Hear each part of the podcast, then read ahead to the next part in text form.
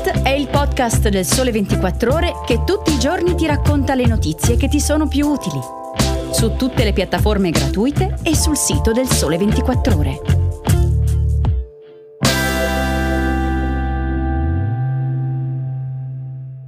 Ciao, bentornati all'ascolto di Start. Oggi è venerdì 1 marzo. Io sono Francesca Barbieri e vi parlerò della Transnistria al centro dei riflettori dopo l'appello alla Russia, dello stress in ufficio e di come il datore di lavoro sia tenuto a rispondere per danni e infine di una nuova scoperta in ambito scientifico, il legame tra l'acqua e la formazione dei pianeti.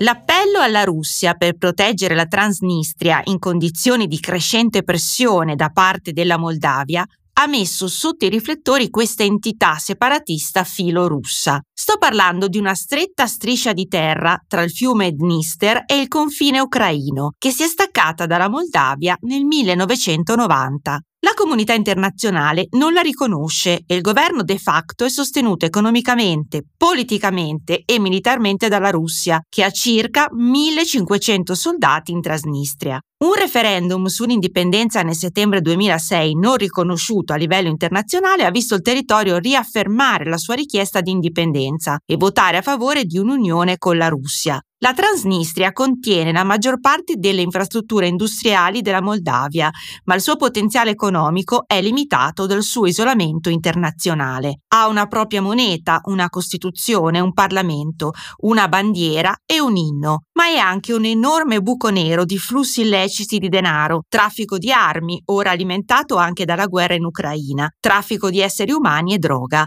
La Transnistria ha una reputazione di corruzione, criminalità organizzata e contrabbando, anche se ha negato le accuse di vendita illegale di armi e di riciclaggio di denaro. Il gruppo Sheriff, fondato all'inizio degli anni 90 da due ex agenti di polizia sovietici regolarmente accusati di corruzione, gode di un quasi monopolio economico e politico in questo territorio. Possiede supermercati, distributori di benzina e perfino una squadra di calcio, l'FC Sheriff, che con sorpresa di tutti si è distinta per il suo esordio in Champions League nel 2021-22, ma anche una famosa distilleria di cognac e un allevamento di storione beluga, da cui si produce un pregiato caviale. Nonostante il suo capitalismo sfrenato, in Transnistria dominano i simboli dell'era sovietica, una statua di Lenin si trova nel centro della sua città principale, Tiraspol, e un busto del padre della rivoluzione bolscevica del 1917 fa la guardia davanti all'edificio del municipio che ha mantenuto il suo nome originale,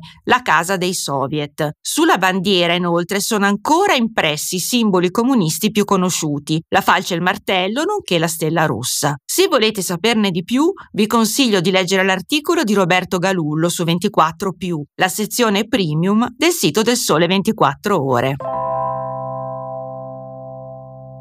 Cambiamo argomento e parliamo di lavoro. Il troppo stress in ufficio può essere considerato mobbing. Lo ha ribadito di recente la Corte di Cassazione con una sentenza del 19 gennaio scorso. La controversia riguarda un lavoratore che ha portato in giudizio il proprio titolare per ottenere risarcimento delle sofferenze psichiche subite in ufficio. La richiesta risarcitoria era stata accolta in primo grado, ma poi è stata rigettata dalla Corte d'Appello, che non ha riscontrato negli atti e nei comportamenti del datore di lavoro loro quel comune intento persecutorio che rappresenta l'elemento costitutivo del mobbing secondo la legge. Per la Corte d'Appello si poteva parlare al massimo di carenze gestionali e organizzative. Nell'ultimo grado di giudizio però la Cassazione ha ribaltato la decisione precedente, partendo dalla considerazione che la violazione da parte del datore del dovere di sicurezza ha natura contrattuale e dunque il rimedio esperibile dal dipendente è quello della responsabilità contrattuale. In parole più chiare, la tutela dell'integrità psicofisica del lavoratore non ammette sconti.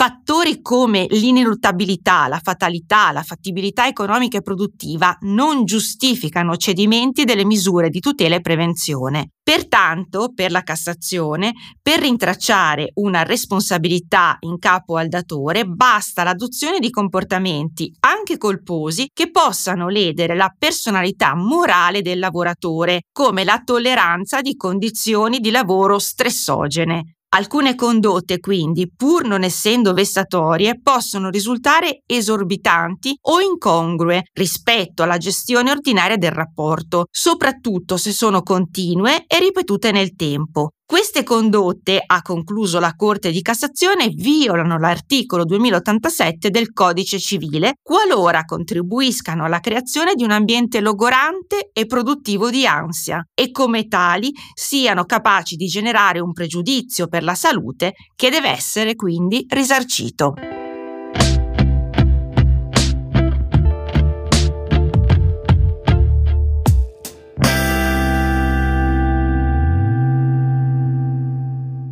C'è un legame tra l'acqua e la formazione dei pianeti. A scoprirlo sono stati alcuni ricercatori di un gruppo di lavoro internazionale guidato dall'Università Statale di Milano, che sono riusciti a scattare oceani di vapore, dove è probabile che si formi un pianeta. Lo studio pubblicato su Nature Astronomy ha evidenziato una quantità di acqua almeno tre volte superiore a quella contenuta in tutti gli oceani della Terra, nelle regioni interne del disco della giovane stella HL Tauri. Questa stella è simile al Sole e si trova a 450 anni luce dalla Terra, circondata da uno straordinario disco di polvere. Si trova nella famosa costellazione del Toro, vicino agli ammassi stellari delle Pleiadi e delle Pleiadi. L'acqua è stata trovata nella regione in cui esiste una depressione in densità, altrimenti detta gap. Questi gap sono scavati nei dischi ricchi di gas e polvere da corpi celesti giovani in orbita che accumulano materiale e incrementano la loro massa durante questo processo. Le nuove scoperte sono state possibili grazie alla capacità unica di un super telescopio da terra che si chiama ALMA,